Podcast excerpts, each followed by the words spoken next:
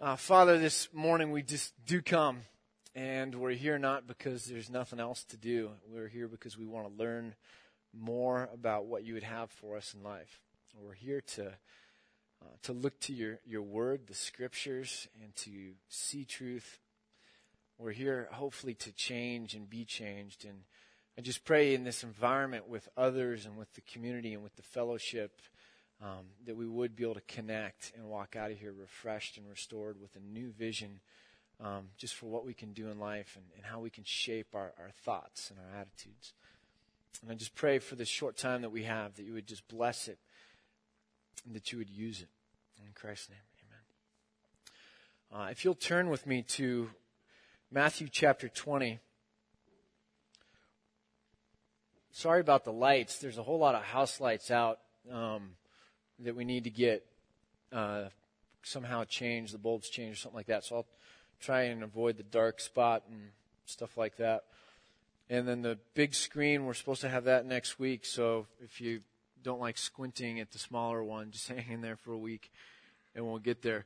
But we're starting a series on the parables uh, that's going to take us most of the way through um, Easter two weeks before Easter on March 9th, we're going to have a child dedication. So if you have uh, a baby or child uh, that you'd like dedicated, um, kind of under the age of eight, uh, in that range, on March 9th, we're doing a, a, child dedication service. And so just let us know by emailing it or writing it on something or talking to me. Um, but this will take us, the parable series will take us through Easter. And this morning we're in Matthew chapter 20. Matthew chapter 20 and it's a good chunk, so I'm just going to read it. Now, just a little bit of the background. If you're familiar with the rich young man that comes to Jesus and says, Hey, I'm a good guy. Um, what do I need to do to inherit kind of uh, the kingdom and, and eternal life? And Jesus says, Obey all the commands. And he says, You know, got it, done it. You know, I got all the check boxes filled out. And then Jesus says, Oh, but one, one more thing. Go and, go and sell all that you have and give it to the poor. Now, so this guy is going to be coming in and he's going to think the reason I have all this stuff is because I am so good. God's blessing me because I'm so good.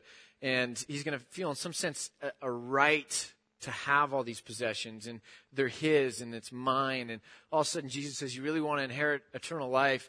Then go get rid of your stuff that you think you have a right to. Give it to the poor. Live the kind of life I'm living okay, one of mission and one of ministry and of serving, and then you will you will have this inheritance, this eternal life. And the guy goes away sad, and Jesus is like, man, it's really hard for rich people. It's it's really hard because these two different things. And so this is kind of what's come before the parable where we're at now.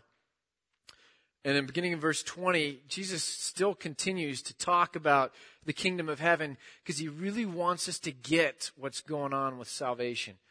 It's huge. And, and there's a lot of confusion, a lot of questions, and he wants us to get it clearly. And it says this For the kingdom of heaven is like a landowner who went out early in the morning to hire men to work in his vineyard. And he agreed to pay them a denarius for the day and sent them into his vineyard. Now, a denarius is what a Roman soldier would have earned in a day. Okay? So going out and hiring day laborers means they don't have a steady job. This is kind of the bottom of society, the people that are going day to day trying to get picked up and hired on. And so this is the bottom of society. They're waiting for someone to hire them um, to feed their family. There is no welfare system. And the guy goes out, hires them, and offers them a wage of a Roman soldier for a day, and it's a good deal. And he uh, agreed to pay them that, and he sent them into his vineyard. And about the third hour, he went out and saw others standing in the marketplace doing nothing. And he told them, You also go and work in my vineyard, and I will pay you whatever's right. So they went. Now, it's important that we just, because in our American mind, we hear the words doing nothing and we think these people are lazy. Um, we think they're lazy people, but th- this is not a, a lazy group of people that are just loitering. Because if that's what they were doing, they wouldn't have gone into the vineyard. Does that make sense? These are people that are standing around looking for work. When my wife and I lived in California, we were in this little um, apartment complex, and right in the parking lot above our apartment complex was where uh, a lot of, of immigrants would gather trying to get picked up for day work. And there'd be 50, sometimes 75, and, and they were desperate to get work for the day. When a car would pull into that parking lot, they would just descend or flock to that car, hoping that the window would come down and someone would offer them work for the day. Okay. And if there was somebody that was still sitting out there at 10 o'clock or 11 o'clock, they were hungry to work. They hadn't found anyone. They, there wasn't an opportunity yet. And they were desperate to get out and work. They're doing nothing right now, but it's not out of laziness. Um, it's because there hasn't been an offer that's come along. And so it's the same kind of a situation. And this, this guy goes out and there's others that are doing nothing that haven't been picked up yet. He offers to pay them whatever's right and he sends them into his vineyard. And he went out again about the sixth hour and the ninth hour and did the same thing. About the eleventh hour, he went out and found still others standing around. And he asked them, Why have you been standing here all day long doing nothing? And, and the answer is, Because no one has hired us. Verse 8, uh, he said to them, You go also and work in my vineyard. Verse 8, when evening came, the owner of the vineyard said to his foreman, Call the workers and pay them their wages beginning with the last ones hired and going on to the first. Uh, let's stop there for a second too. It's an interesting, you know, that doesn't seem like a big that big of a deal, but in several places in the in the Mosaic Law in the Old Testament, God basically commands people that if they're going to live in his society, this just society that he's kind of mapping out for Israel, you're responsible to pay people at the end of each day. I mean, over and over again, it says you pay them at the end of the day. You don't send them home wondering whether they're going to get paid. You don't, you don't let them think they're going to be able to go home and put food on the table and then not pay them. Um, you pay them what they have earned at the end of the day because that's what's due to them. And so this landowner here does what is right. He's a just and right landowner. He pays them at the end of the day. The Jewish ear would have heard that, the people that Jesus was speaking to, and they would have been thinking, this is a pretty stand up guy that's hiring these people. He's not using them, he's not abusing them, he's not taking advantage. And so he says, start with the last ones hired, and then go on to the first ones, the ones hired in the morning. And the workers who were hired about the 11th hour came and they each received a denarius. Okay, what are you thinking if you were hired first and you've worked maybe three times as long as that guy? And that guy gets in line and he gets a denarius. What's going on in your mind? I just got a raise. Right? I mean, he got a denarius. He only worked like three hours. Um, I've been here all day. By the time the foreman comes down to me, I'm, I'm going to get like two at least, right? Because that's what's fair. And so it's amazing. He starts with the last ones, creates an expectation in the minds of the first ones, and goes on down the line. So the workers who were hired about the 11th hour came, and they each received a denarius, generous wages.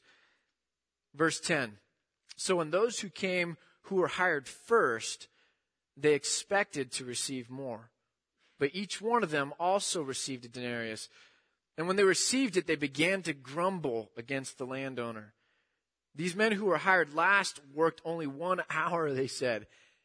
And you have made them equal to us who have borne the burden of the work in the heat of the day. It's not fair. But he answered one of them, Friend, am I, am I not being unfair to, to you? Didn't you agree to work for denarius? Take your pay and go. I want to give the man who has hired last the same as I gave you. Don't I have the right to do what I want with my own money? Or are you envious because I am generous? And so the last will be first, and the first will be last. Okay, now here's the tough part for me. So um, I had kind of a message in my mind, and it's cool. I like when I have a message in my mind during the week and then I don't have to stress on the weekends. And so we went skiing yesterday, a bunch of us, and it was really funny because Justin, the new worship pastor, went skiing and he, Kim was there. Um, and he rolled out with flip flops on. And so we're at Bachelor and there's like five inches of snow and he's stepping out of the car and he's getting frostbite on his toes, just trying to get his just trying to get his boots on, you know, and there's a funnier part of that story that I won't share just because, you know, he doesn't know all of you yet and it'd probably embarrass him. But, um, so we're skiing yesterday, and, and everything's rolling along, uh, along just fine, and and uh, and I'm kind of happy, and I've got this this cool idea of what I want to share, and then I come home, and uh, last night I'm I'm kind of thinking it through, and all of a sudden I realize, that, well, it's the wrong message, because it's not what Scripture's talking about. It's what I I just wanted to share. So here's a lesson in uh, reading the Bible. The Bible means what it means, not what you want it to mean. Okay? It says what the author intended it to say, not how you would want to or choose to apply it in your own life. We've got to understand first what it means to say. And it stinks because that's the principle I have in my life and that's what I try to teach people. And then all of a sudden you bump into it and it's like nine o'clock on a Saturday night and you're like crumpling up a sermon and, and you're cursing your, you know, your life and and, uh, and then then you take it out on your dog. Um, if your dog's named Peaches and is hyper and it's a chick dog. Um, so here we go. So this is uh, this is the new and improved version as of last night of a message. What is what do we make of this? Um, and so I want to just digress a bit and talk about parables in general. Okay, because why are there parables? Why are there these stories that are kind of made up? And, and they're there because um, sometimes we hear things, but it doesn't communicate much. So I could tell you that, yeah, my legs are tired and my, my shoulders are tired because I skied yesterday. And you're going to go, uh huh, uh huh, yeah, that's right, sure. Um, but it's not going to mean much to you. You're not going to really experience that along with me if I just give you information. Does that make sense? And so parables are designed to get past kind of that wall we have up, the first person wall that's detached from your first person reality and to, to really do it. And, and parables are an art form. It's story, it's narrative, it's poetry, it's, it's using language to try to really get deeper and deeper into who you are. That's the value of art. And so it's amazing. C.S. Lewis, who's a little bit of a hero of mine, um, if you've been coming for a year and you've wondered, like, how come every single week there's a C.S. Lewis quote in your bulletin? That's not by accident. We just kind of thought that'd be fun. And we just might go for years and years that way because it's kind of fun. Uh, but C.S. Lewis did this. It was really interesting. Lewis was an amazing writer and he was a, liter- uh, a, li- a literature guy. He taught at Oxford and English literature was his area. And he would write a book and he would do it kind of nonfiction, and then he would take and he would put it into fiction. Okay? So his uh, Surprised by Joy was nonfiction about his own story, his own life, his, his autobiography of his salvation. And then he wrote a, um, a Pilgrim's Regress, kind of a play on Pilgrim's Progress, and it's this allegory. And he put it into fiction. And later in his life, he writes the book The Four Loves, and then he writes Till We Have Faces, which basically takes the thoughts that he had on love, which were some pretty profound thoughts, and he, and he all of a sudden puts it into a, a work of fiction and tries to really drive that whole point home with the idea of love. And he writes, uh, what does he write? He writes the abolition of man, and it's all about, hey, wait a second, we, we've gotten rid of any kind of sense of objective morality and objective truth. And then he writes that hideous strength, the part of his space trilogy, which really plays that out in kind of um, a story form. And so Lewis would always write a book one way, and then he would write it another way, and he'd put it into an art form. And when he was asked about it, this is what he said. He said, I've learned that if I write a, a book of fiction, I can smuggle theology past the watchful dragons of the mind. Okay. I can smuggle theology. I can good thinking, right and true thinking. I can get it past the defense systems that people have. I can smuggle it past those watchful dragons of the mind and get it into the hearts of people. And that's what's going on with these, these parables. And I, I like what Blake says. And Blake says, um, uh, we are all, we are ever believing a lie when we see with, not through the eye. Okay? And there's a way of perceiving where it's just kind of black and white and we don't understand the colors and the depth and the hue when we just see with the eye, not through the eye. And parables are that art form that really tries to get at us and they really crystallize the message. And so a great example because parables are all throughout scripture A great example is in 2 Samuel. In 2 Samuel chapter 12, if you remember the story, uh, David has gone off and he's committed adultery and he's sinned. And Nathan comes in, and Nathan is the prophet for Israel at the time, and Nathan could have just pointed a bony finger at him and said, um, You sinner, and then just pronounced judgment. But instead, Nathan comes in and Nathan tells him this story. And he says this There were two men in a certain town, one rich and the other poor. The rich man had a very large number of sheep and cattle, but the poor man had nothing except one little ewe lamb he had bought. Okay, David had all these women, and the, the guy, Uriah, had his one wife. And now he raised it, and it grew with him and his children, and it shared his food, drank his cup, and even slept in his arms. It was like a daughter to him. Now a traveler came to the rich man, but the rich man refrained from taking one of his own sheep or cattle to prepare a meal for the traveler who had come to him, and instead he took the ewe lamb that belonged to the poor man and prepared it for the one who had come to him. That's wrong, right? So this is what David does. David burned with anger against the man and said to, said to Nathan, As surely as the Lord lives, the man who did this deserves to die. He must pay for that lamb four times over because he did such a thing and had no pity. Then Nathan said to David, You are the man. Wow. You know, I mean, if Nathan had just gone in and said, David, you screwed up, David might have been like, you know, shut up, Nathan. Uh, um, don't talk to me that way. Or, or he might have just reacted and the, and the watchful dragons and the defense mechanisms and all that other stuff that we have going on, right? Because it's always there. Yesterday, I thought I lost my wallet and I was like already blaming half the people in the group, you know, like, it's your fault because you made me fall and I think it fell out of my pocket. No, it's my wife's fault because she didn't give it back. And I was just so frustrated that I just started, I mean, I'm, I don't know, maybe I'm the only one that ever does that, but I think maybe that's how David would have responded. And instead, Nathan shares his story and all of a sudden David is able to get the injustice of this type of a scenario and then Nathan just transfers it and says, that's the scenario that you're in and it hits him like a ton of bricks. Okay? That's a parable. so when we're reading this one in Matthew 20, what is Jesus really trying to, to frame for us or crystallize for us or, or get across to us?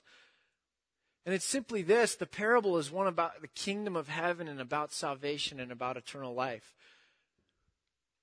And the land, the, the, the landowner is God who goes out and he brings people in to work in his arena.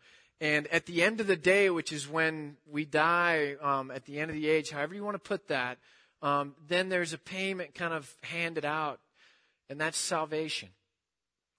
And some of you have been a Christian your whole life. Um, others of you aren't a Christian, and um, Others of you, who knows, are, are, maybe in that dialogue right now with the guy that's trying to pull you into the vineyard and, and you've been standing around doing nothing. But that's the, that's the dynamic or the relationship that goes on with regards to salvation, just like in the parable. God goes out and brings people in. And he brings them into work. Um, and, uh, and it sets up a tension Okay? Because he doesn't just bring him into play. If, if Jesus, if, if in this parable it had been written so that it's like the guy goes out and he brings people into play, and then in the 11th hour he brings in people to play for just one hour, and then, uh, and then it's like all over, and end of the day, the person that came in first is going to do what? Say, I made out. I had 12 hours of play, he only had one hours of play, I win. But the guy brings him into work, and so because he brings him into work and, and the way we, we view work, all of a sudden it's like he had to do less junk than I had to do. It's not fair because we got the same amount of pay. And it sets up this tension, and that tension exists. It existed in my life. When I was in high school, I went to some of those like Sunday night pizza things at, at church and went to some youth group type things. And this was my take on what would happen. They would parade like college kids or people in their 20 somethings or 30 somethings in in front of us. and they would parade them in to give their testimony. Now, now here's the people they would get usually would have a good testimony. And what a good testimony meant in that world was they've really screwed their life up really bad and done all these crazy things, and now they're going to come tell you about it um, because it's an interesting story. Um, somebody that had been working since early maybe wouldn't be a good story. So they find the ones with a good story. So here I am, I'm 16, 17, 18, and I'm sitting there, and there's the guy in front of me saying, I drank, I did drugs, um, I just lived a wild life, and dude, it was so cool, and it was so fun, and it was so gnarly, you know. And then I, I was 25, and I kind of woke up and realized it was wrong. So I decided to give my life to God. I'm not going to do that anymore. Um, but learn from me. You give your life to God now instead of when you're like 25 or 30 or 35, because that's better. Well, what do you think I heard? And I'm not an idiot. Like I read a personality profile myself like a year or two ago and I was, I was reading my own personality profile and I got an interesting personality and, and it says this, it's like, you know, to, to people, da da da, you know, like my personality type, rules are mere suggestions to be followed if they make sense, okay? And that's the way I live my life. I'll be driving along, I'll see signs, I'll think, huh, do I agree with that? Mm, no, you know, and, and that's kind of the way I take rules. And, and, um, it's not my fault because God gave me my personality and so I wouldn't call it a problem. Um, but when I'm 16, when I'm 17, and I hear this guy tell me how gnarly and cool and fun um, all this wild living was, and then says to me, "Oh, but but don't do that. You turn your life over to God right now." What do you think I thought? What do you, what do you take me for an idiot? Why would I give my life over to God now when I can give my life over to God later, like you? I'm going to go have fun now, and, and then I'll give my life to God later, and, and then I'll get the best of both worlds, because that's what you've basically just told me. And I and and when I became a youth pastor, um, I, this kind of thing, like my parents invited this their senior pastor over for a Thanksgiving dinner, and it was like the year I got saved and all this, and I came back for Thanksgiving dinner, and you know, and this is Thanksgiving dinner with the pastor, and I just started grilling him. What's wrong with you guys? What's wrong with your youth group? Why do you guys tell people stuff like that? Why don't you teach them? And, and I'm just grilling this guy and I'm like all heated and you know, my family's like, oh, this is embarrassing, you know, and, um, but it, it just really angered me. Okay? Because a good testimony is this. A good testimony is one that's true. And what's true is why do you think that guy at age 25 stopped doing the wild living? Because it wasn't working. Because that's not where happiness is found. And he learned that. So why didn't he come into those kids and say, you know what? Um, I tried to live wild to have happiness, and it left me so empty that it hurt. That when I was by myself and when I was driving around, all I could think of was how empty I was. How come he didn't say that to the high school kids?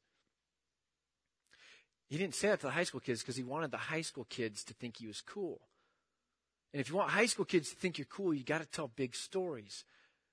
So there's this whole broken system of dialogue going on, and and nobody ever like would step into it and say, no, truth matters.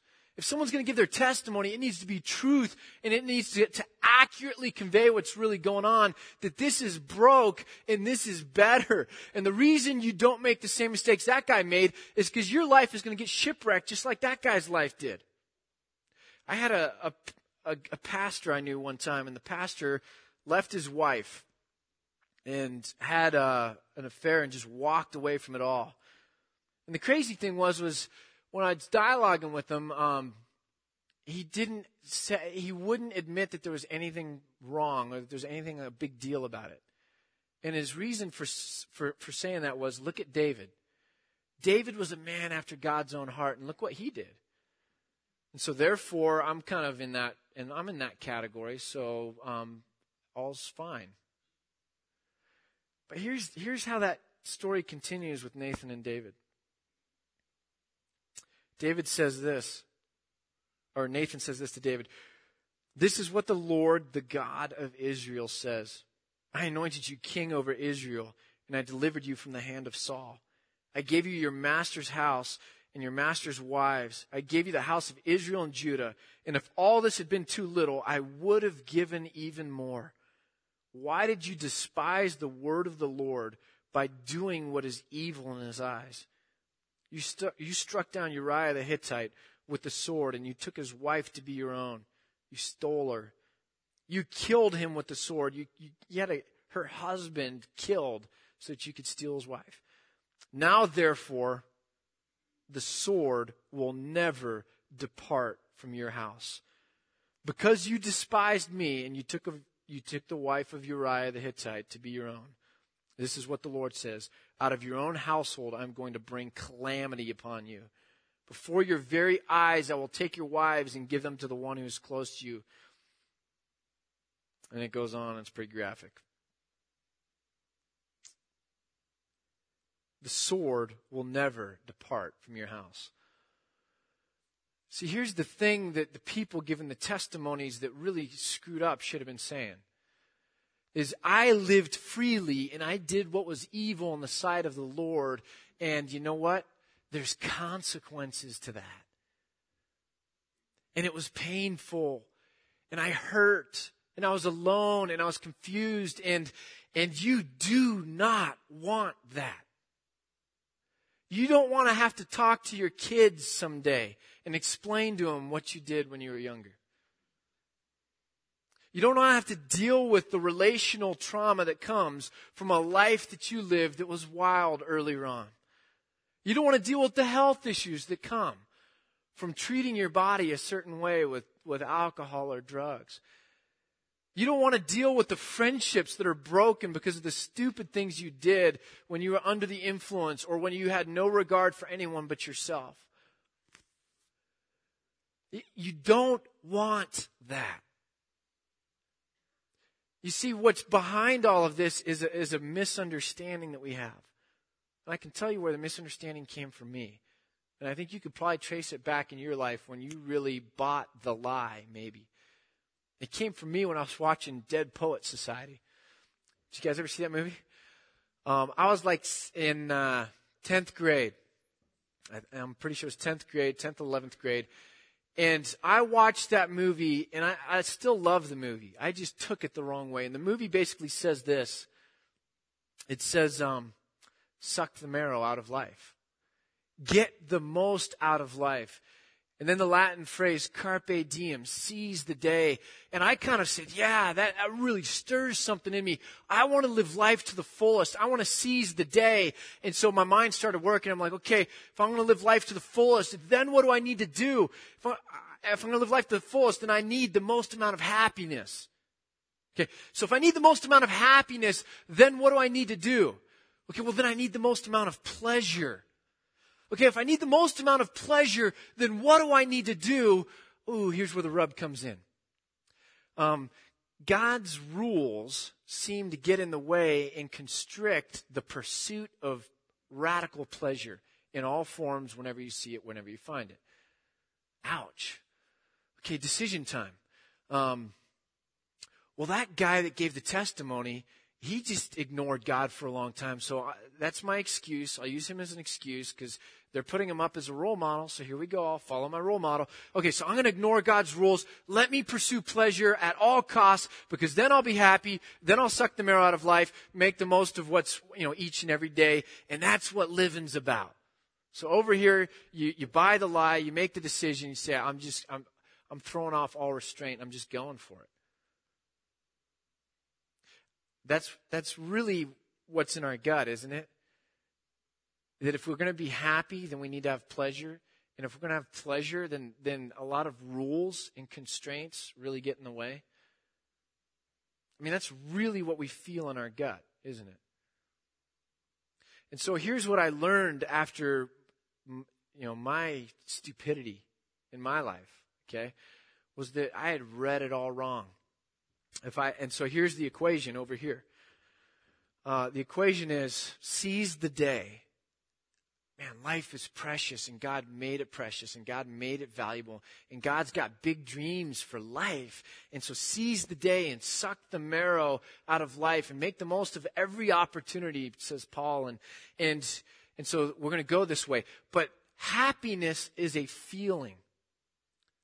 Okay? It's a feeling. It goes up and down and, and it's not steady. You know what we really want if we're going to enjoy life? What's the root word in enjoy? It's joy, isn't it? Enjoy literally means to take in joy. And so what we really want is joy, not happiness. Joy is a state of being, okay? You can't manipulate joy the way you can happiness. You can drink plenty of te- tequila one night and be happy and then be miserable the next morning. Does that make sense? Joy is the kind of person you are, the, the kind of reputation you have, and what's steady and what's lasting, and, you, and you're not going to have the highs and lows of happiness, but this is what we're really after. Now, if we want joy, what do we do with pleasure and God's rules over here? Now, here's, here's where the, the million dollar shot is. And the million dollar shot is God's rules were designed were designed to lead you specifically in paths that would maximize your joy and give you the kind of life that God desires for you to have. Because guess what? You are a child of God. And no parent wants his kid to be miserable. So, John 15, if you'll turn there quickly. Let me just back up what I'm trying to say here. This is my own testimony. that I didn't think I was going to be given. Sweet. Uh, John 15, verse 9. Listen to what Jesus says. I spent a year thinking about this passage when I first got saved. When I read through it, I was like, no way. It was like such a paradigm shift in my life. And so in verse 9 of chapter 15, it says this As the Father has loved me, so have I loved you. Now remain in my love. If you obey my commands, you will remain in my love, just as I, I have obeyed my Father's commands and I remain in his love. I have told you this so that my joy may be in you and so that your joy may be complete. Okay? Um, joy is the ball game. Okay? Um, and over here, of obedience and decision making, Jesus says, obey my commands. Why? Obey my commands so that you can remain in my love. And if you remain in my love, guess what? We're united. Now I can give you my joy and I can establish your joy so that it's complete and lacking nothing. And if your joy is complete and lacking nothing, so that James or like Paul talks about, we're, we're, street, we're strong even though we're weak. And James says you can consider your trials pure joy. When you've got an unshakable joy, guess what's going to happen over here with the kind of life that you have? I mean, it's going to shine. And have you ever met those people when they walk in the room? Neil Cole, there he is. There's your example. Um, when they walk in the room and they just glow and they make everybody else happier. Have you ever met those people? It's so attractive when people have joy in their life. And so, so Jesus says, obey my commands so that you can remain in my love. And when you remain in my love, then I can give you my joy. Your joy is complete. And over here, you're just a light and you're shining and it's good and it's winsome and it's attractive and it's the, it's what God wants and it's what you want and it's harmony and it's beautiful. And we're over here doing this stupid decision of going, ooh, God's rules, can't follow those. They get in the way of pleasure. Um, so let me throw off God's rules and I'm going to move further away from God rather than closer, the whole remain in my love thing. I'm going to walk further away rather than being closer to God. And I'm thinking that's going to make me happy and give me the joy in my life that I want and that I think is right and good and that I should have. It is 180 degrees out of sync. And when I got to this point of evaluating in my life, I was like, how did I miss that? And so, of course, because I, am in the habit of blaming people, I started blaming like the Puritans and the fundamentalists that made rules all about rules. And my personality is you don't follow rules unless there's a reason. And I'm like, why didn't people ever tell me the reasons? Why did they just slap down do's and don'ts? You know, and make me react to it? Why didn't they explain why God put commands there? He knows us and He loves us and He's communicating with us with street signs and rules and commands and suggestions and encouragement and He pleads with us um, because He knows that if we follow Him, it will go well with us. So you get all the way back to the Israelites in Deuteronomy 18 and you start reading the woes and the blessings and God basically breaks it down says, I'm trying to be perfectly clear here. If you obey what I say, if you do good in my eyes, I will bless you. If you don't do good in my eyes, you go outside of my commands, break my commands, then, then your life will be cursed. Period. The guy giving the testimony to those high schoolers should be saying, guess what? I learned if you break God's commands, your life gets cursed. Woo, that's a good motivator to turn around and start walking back.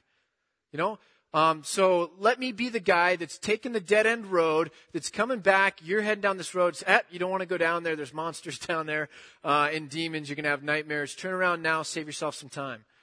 That's what the guy should have been saying to the high school kids. Instead, he's like, "Man, dude, I really had some fun down there, down dead end road, but it was it was wild, and I'm cool, and you should respect me, and you know all this other stuff." And the kid's like, "Well, then why wouldn't I go down there?" We communicate the wrong thing. And it's huge. It is huge. So, coming back to Matthew chapter 20. Matthew chapter 20 is a in your face lesson that it is about God. Because this parable ends in, in verse 16 and it comes out of the parable and applies it.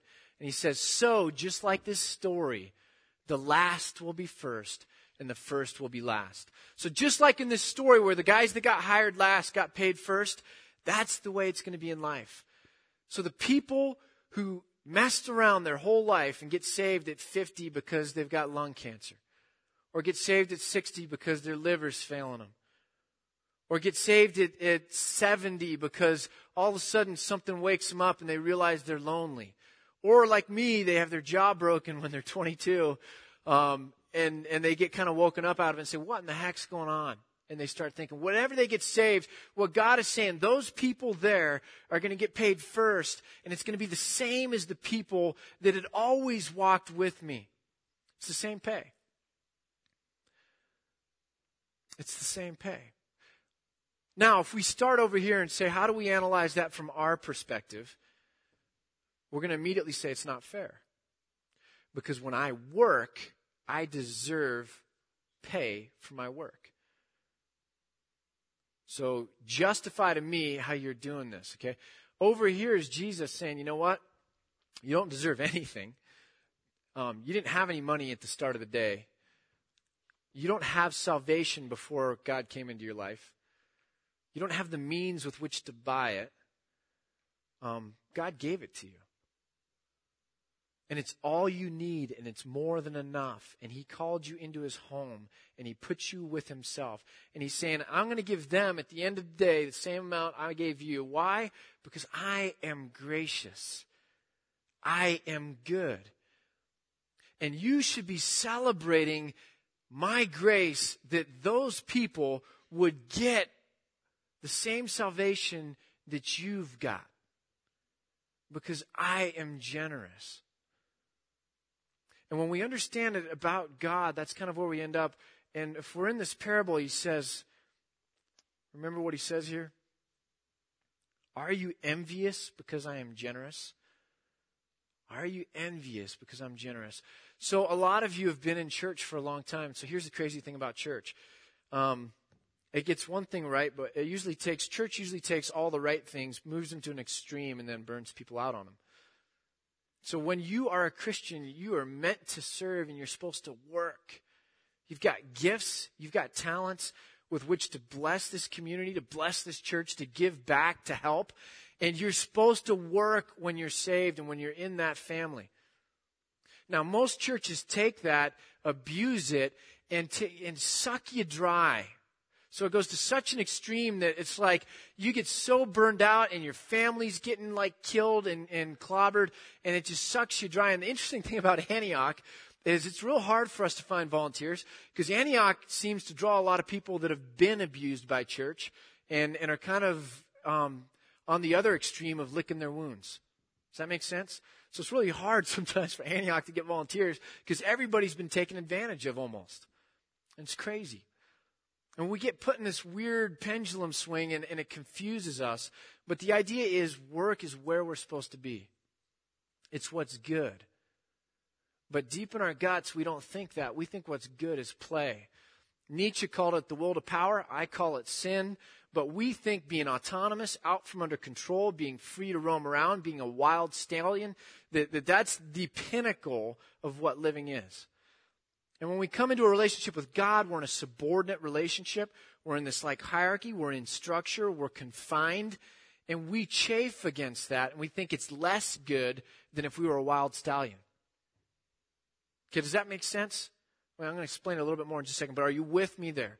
If I could be radically free, don't you feel like, wouldn't that be better? And that's the same emotion the, the older brother had. So the prodigal son parable. The guy goes off and lives wildly, comes back, dad, the dad throws a party for him, and the older brother that had stayed working hard with the dad says, this is crazy. You've never thrown me a party like that, and now you're throwing him a party like that. It's crazy. And the dad says, I don't get it.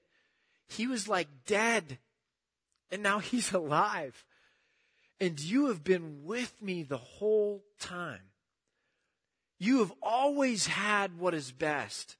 What is best is not running around wildly and being free. What is best is you being in relationship with me and proximity to me. That's what's best. You've had the pinnacle all along. Don't envy your brother for the, the waste he made of his life. You don't get it. And we live there in this tension of looking at people that are out there sinning. Um, and maybe your marriage is tough, and maybe maybe finances are tough, and maybe you don't like yourself, and maybe you don't like your personality, maybe you don't like your body, maybe you don't like the circumstances in your life right now, and life gets difficult, and we get squeezed, and we think, you know what, I'm not where I'm supposed to be. I'm supposed to be somewhere else running free, like with a soundtrack playing in the background.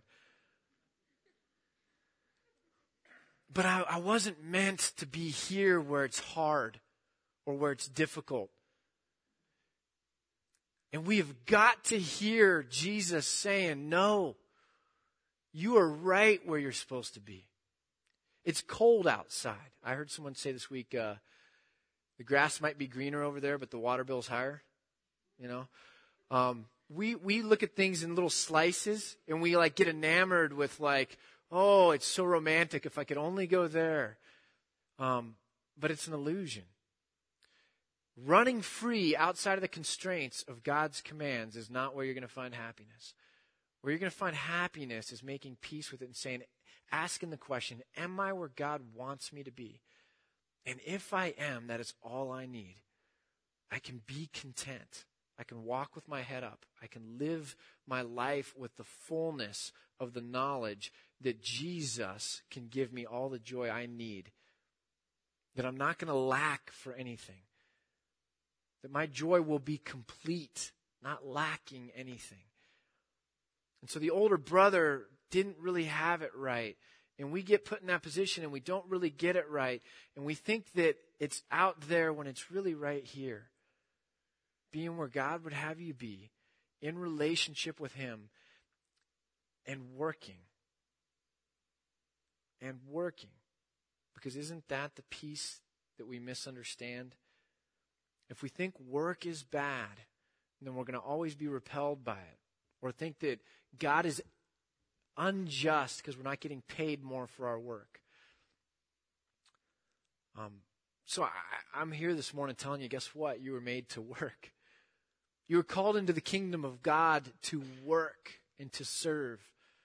You are going to truly be who you are when, as a piece of the body, you're performing the function that that piece of the body is supposed to perform. You're being a hand or a foot or a leg or a ligament. You're doing what you were made to do inside a structure, inside an organization, not running free, not being alone. The last thing is just this, um, because I think it illustrates it. There's, I think you can get it for 50% off right now, actually, because um, there's a damaged copy. C.S. Lewis wrote a book called The Great Divorce, and it's a fictitious look at heaven and hell. Um, and it's, it's one of my favorite books. And it's amazing the depth of insight that Lewis has into to the mind and how we work. But what's amazing is he sets up a, he sets up a dichotomy, he sets up a split here, and, and, and basically moving further into heaven means getting closer to God and being in relationship with God the further away from God you move, like further into hell, because it's like all in degrees in this book. It's funny. The further you move away, the more isolated and alone you get. And so it's really wild. The, the, the supreme example is Napoleon lives like 100,000 miles or something from anyone else, and he just talks to himself all day. He is, he is, he has received exactly what he wanted. Um, Lewis kind of took the phrase, Thy kingdom come, thy will be done. And he said the, the principle of hell, he got it from George MacDonald, kind of his mentor. He said, The one principle of hell is this um, My kingdom come, my will be done. It's 180 degrees out. And so hell, on Lewis's view, was as far away from God and as alone as you can get. And heaven was as close to God and tied into relationship as you can get. Now, the lie I bought into, and that maybe you're struggling with, was that I needed to get away from God so that I could be liberated, so that I could freely pursue pleasure or have what other people had because I was missing out because they had something I didn't have. And so I had to move away from God. And I was approaching hell. Not hell like this cool little symbolic thing that you'd hear in like a Billy Graham crusade or whatever. Like hell as in I was experiencing it. There's no joy. It's dark. It's away. It's outside. And it was awful. And when I truly got it and started getting on my knees and just chasing hard after God, all of a sudden I had relationship and a lot of hard work ahead of me. And it was sweet and it was wonderful. And there's joy that nobody can take. That's where Paul says, I've learned the secret of being content. Whether I have stuff, whether I don't have stuff, I've learned the secret of being content. Because he understood it was relational and it was being as close to God as you can because God is a rock, Christ is a foundation or a strong tower. Okay, all of those, the symbolic language in the Psalms of being something that is a foundation or, or something solid that you can anchor your live in. Do not envy the wicked it is not where you want to be. It is hell. The joy that you want, the meaning in life that you want, the happiness that you want is going to come through me. Not through rejecting me and being wild and disobedient um, and breaking all my rules and commands. I know you. I'm your father. I built you. I designed it. Trust me. And so instead of sitting there in the circumstances we're in and going, man, God owes me more, we have to trust Him. I mean, the righteous will not just inherit eternal life by faith, the righteous will live by faith. Your life, if you're really getting it, is going to be lived in faith where you lean on God and you really understand that, you know what? Even if it doesn't feel fair, God is just. He's not going to leave me alone. He's not going to reject me. He's going to make sure I have everything I need. And at the end, I'm going to get it. And I'm going to be brought into that kingdom. I'm going to receive eternal life. God is just no matter what my fairness feelings feel like. The prophet Ezekiel, when he was writing, was writing to the Israelites when everyone was complaining about, look at all the things happening to us. God isn't just. And God was saying, I am just. You didn't listen to my commands what you're inheriting right now, all this mess, is because you didn't listen to me. You didn't follow me. You chased your own ways. And now you're going to blame me for it, and you can't do that. I'm just. And, and even if you're living righteously and your circumstances are bad, but here's this bad person over here and their circumstances are good and you're like, it's not fair. Look, you know what? Just worry about yourself. I can do with my stuff what I want to do with my stuff. It's mine. Just like in the parable, it's my money. I can choose what I'm going to do with that. And there's things that you don't know about. Just like the father knew that the prodigal son didn't have the life that the older son would want, but the older son was still living in this weird kind of a, of a, of a view or conception of reality. And the father said, yeah, you haven't gotten it. You, you haven't gotten it. You're right where you need to be. And so wherever you're at this morning and, and whatever the things are, we get bombarded with stars in the Christian world, stars in the real world, and we're always thinking that things are deficient. We have such an abundance society that we're always thinking it's deficient. I don't have, I lack, and therefore it's not fair because I'm a good person. And we're looking at all the wrong things. And we're chasing happiness in all the wrong ways. And Jesus says, you know what? Um, you're the older brother, and you think he's first because he got to run away, but he's actually last. And you were last because you didn't run away, but you're actually going to be first. And there's this weird kind of math that's going to happen when the kingdom finally shakes out. And even these people that come back and get saved later in life, you're going to get to see them inherit the same thing you're going to inherit. And when you're no longer thinking about deficiency or lack, you're all going to turn to God and you're going to praise Him. And you're going to give Him glory because you're going to see and you're going to understand what grace really is and that it really is amazing. Amazing. Because God, it's a fireman's brigade, sees our life burning and says, Here's some water. And we take the water, but we don't really understand grace. And so we look at God and we say, Oh, amazing grace. Thank you, thank you. This is so amazing. We take the grace and we hoard it. And then when God tries to give grace to this person whose life's burning over there, we say, oh, That's not fair. It's not fair. What we should, should have done was seen it from God's perspective.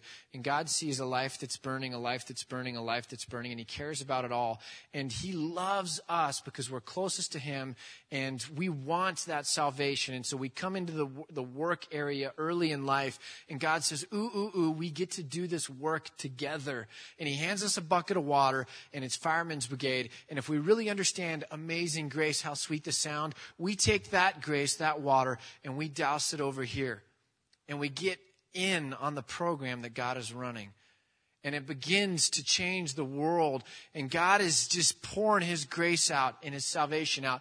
And now all of a sudden we're rejoicing and we're a part of it and we're just pouring it down this, this path. And we're not just hoarding it and saying, I've got mine, but it's not fair that if He gets the same amount as I had.